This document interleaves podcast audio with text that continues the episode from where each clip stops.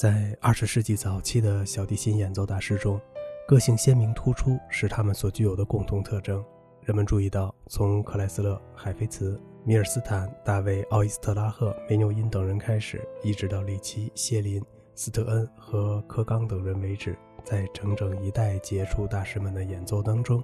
不同的艺术风格和艺术特点的体现都是极其鲜明的。然而，在这一批人物当中，有人不仅在演奏风格和特色上别具一格，而且在演奏形式上也有着独树一帜的特点。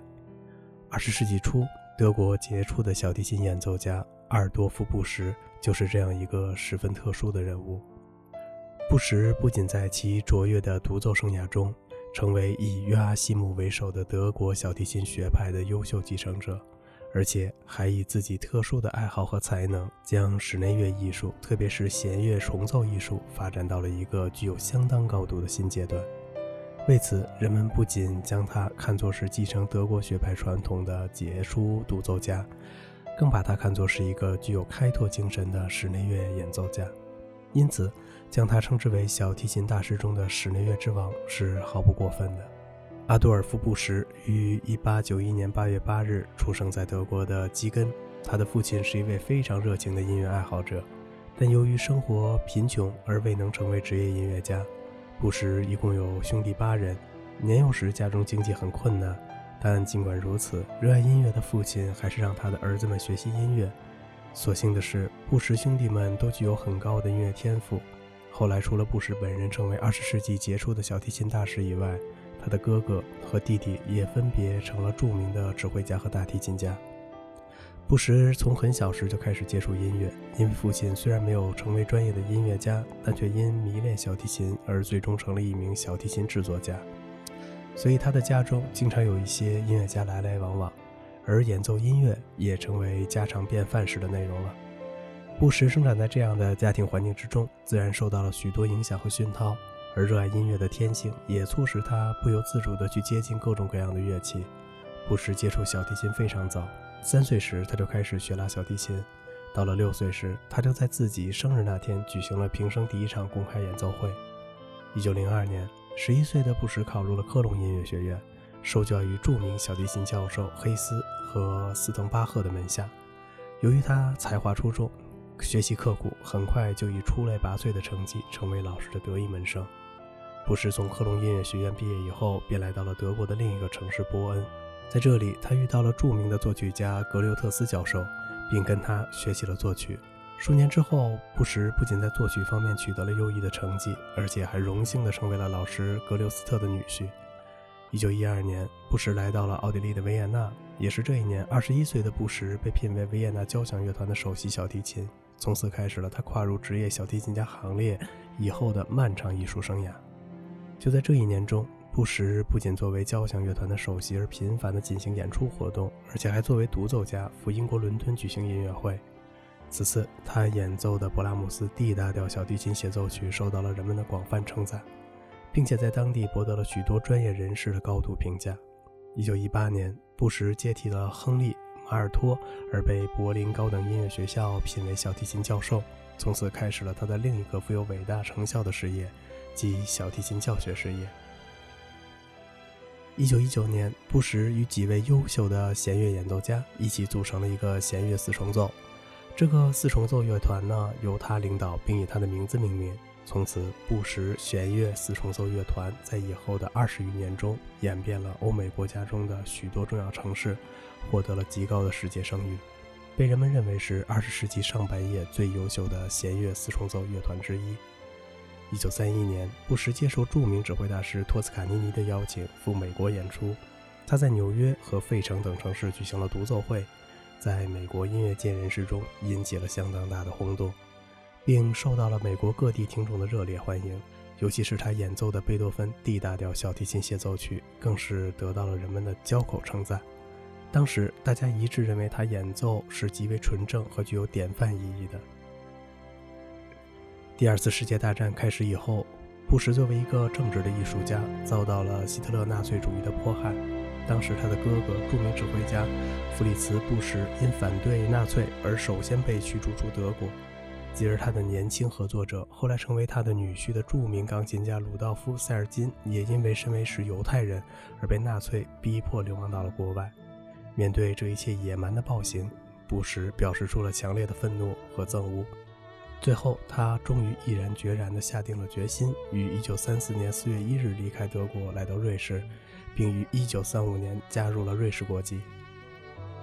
布什来到瑞士以后，这里相对安宁的环境使他很快就重新开展起了他的艺术活动。这段时期中，他不仅作为独奏家而频繁地举办各种内容和类型的音乐会，而且还以一位著名室内乐演奏权威的身份，广泛地开展了室内乐演奏事业。他在这里组建了一个以他的名字命名的布什室内乐团，并亲自组织和带领这个乐团在各地举行了数不胜数的成功音乐会。后来，这个室内乐团的名声越来越大，特别是他们演奏的巴赫、贝多芬等古典作曲家的作品，在相当长的一段时期中，成了人们在演奏这类作品时所依据的典范。1938年，布什来到美国演出，他在纽约等地举行了多次成功的音乐会。特别是与钢琴家塞尔金一起演奏的全套贝多芬小提琴与钢琴奏鸣曲，受到了美国听众的一致好评，并得到了许多专业人士的高度评价。在这次访美演出后不久，布什便移居到了美国。在以后的很长时期中，他一直在这个国家中不断地从事各种各样的艺术活动。布什是一位以细腻和严谨见长的小提琴演奏大师。他的演奏贯穿着德国小提琴学派中的许多优良传统，而这种传统显而易见的是与他的老师约阿希姆一脉相承的，因此他被公认为二十世纪德国小提琴演奏学派中的主要代表人物。从独奏方面来看，布什具有着扎实而又全面的演奏技巧，同时也拥有着丰富的表现力和对作品深邃的理解力。在演奏中，他的风格雅致洁美。音色清丽悦耳，具有质朴、简洁和紧凑、严谨的特点。而从重奏方面来看，它又有着异常细腻的配合能力和综合控制能力，且具备驾驭多风格作品的高超技能。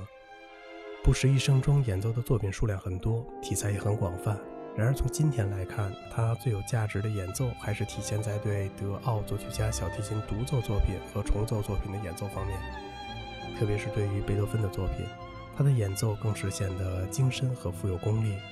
贝多芬的小提琴协奏曲、全套小提琴与钢琴奏鸣曲及全套弦乐四重奏，勃拉姆斯的小提琴协奏曲及奏鸣曲，还有巴赫的勃兰登堡协奏曲等室内乐作品，都是布什一生中的演奏精华。他对这些作品的精彩诠释，给后人们树立起了极为光辉的典范。布什一生除了几十年的独奏及四重奏演奏生涯以外呢，还有一段重要的艺术经历是非提不可的，那就是他与钢琴家塞尔金之间的合作。塞尔金曾是二十世纪的十大钢琴家之一，他与布什不仅在艺术上合作了多年，后来成为了这位长辈大师的女婿。他们两人的默契合作已经成为二十世纪世界演奏艺术史中的一段佳话，而他们在合作中所达到的高超水平。也同样深刻地铭记在人们的心中。作为小提琴大师中的室内乐之王，布什所从事的弦乐四重奏事业是极其辉煌的。布什四重奏团从1919年成立开始，二十多年中一直活跃在世界音乐舞台上。虽然其中的成员几经更换，但第一小提琴的位置始终由布什占据着，因为只要他在岗上，布什四重奏团就毫无问题地存在着。在这其中，他所具有的巨大号召力和凝聚力是非常强大和无人能够代替的。在几十年的四重奏演奏生涯中，先后与他合作过的著名演奏家包括小提琴家雷茨、安德烈松、中提琴家邦克、多科特和大提琴家格留姆·赫尔曼。布什不仅是一位卓越的小提琴演奏大师，而且还是一位优秀的小提琴教育家。自从他于1918年任柏林高等音乐学校教授以后，就始终坚持在这个特殊的领域中辛勤地耕耘着。他的教学可谓是硕果累累，在几十年中，先后培养出了一大批优秀的小提琴演奏家。曾投身在他的门下学习过的优秀小提琴家包括梅纽因、弗兰克尔、康德尔、马斯内和埃洛夫等人。与许多双料和多料的大师们一样，布什也是艺术史上一位多面手。他不仅是一位小提琴演奏家和教育家，而且还是一位成绩不凡的作曲家。早年，他还在没有决定成为一名职业小提琴家时，曾跟随作曲家格留斯特学习过一段时期的作曲。而后来，这位作曲家竟成为了他的岳父，这就足以证明布什与作曲之间的缘分是多么的大了。其实，布什早在少年时代就显露出了这方面的才华，并不时有各种各样的作品出现。后来成为小提琴演奏大师以后，他也始终没有放弃这个第二专业，经常在闲暇时搞一些创作。布什的作品题材很广泛，数量也不少。在一生中，他曾写过一百多首，包括交响曲、小提琴协奏曲、钢琴曲、四重奏曲、三重奏曲和歌曲在内的作品，其作品的艺术性和影响力都是十分可观和颇有价值的。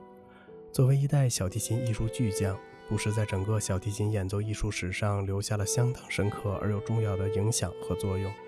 他对于小提琴演奏艺术，特别是室内乐演奏艺术所做出的贡献，的确是别人无法比拟的。